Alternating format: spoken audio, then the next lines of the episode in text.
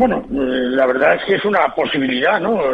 Eh, siempre venimos, venimos oyendo hablar en los últimos dos años de que, lógicamente, en Europa puede haber una cierta concentración en el sector financiero y en España, pues unas entidades como Unicaja y Sabadell eh, yo creo que encajarían perfectamente bien, que habría bastantes eh, sinergias en esa operación y que por lo tanto podría ser eh, bastante positivo para los accionistas de una y otra entidad.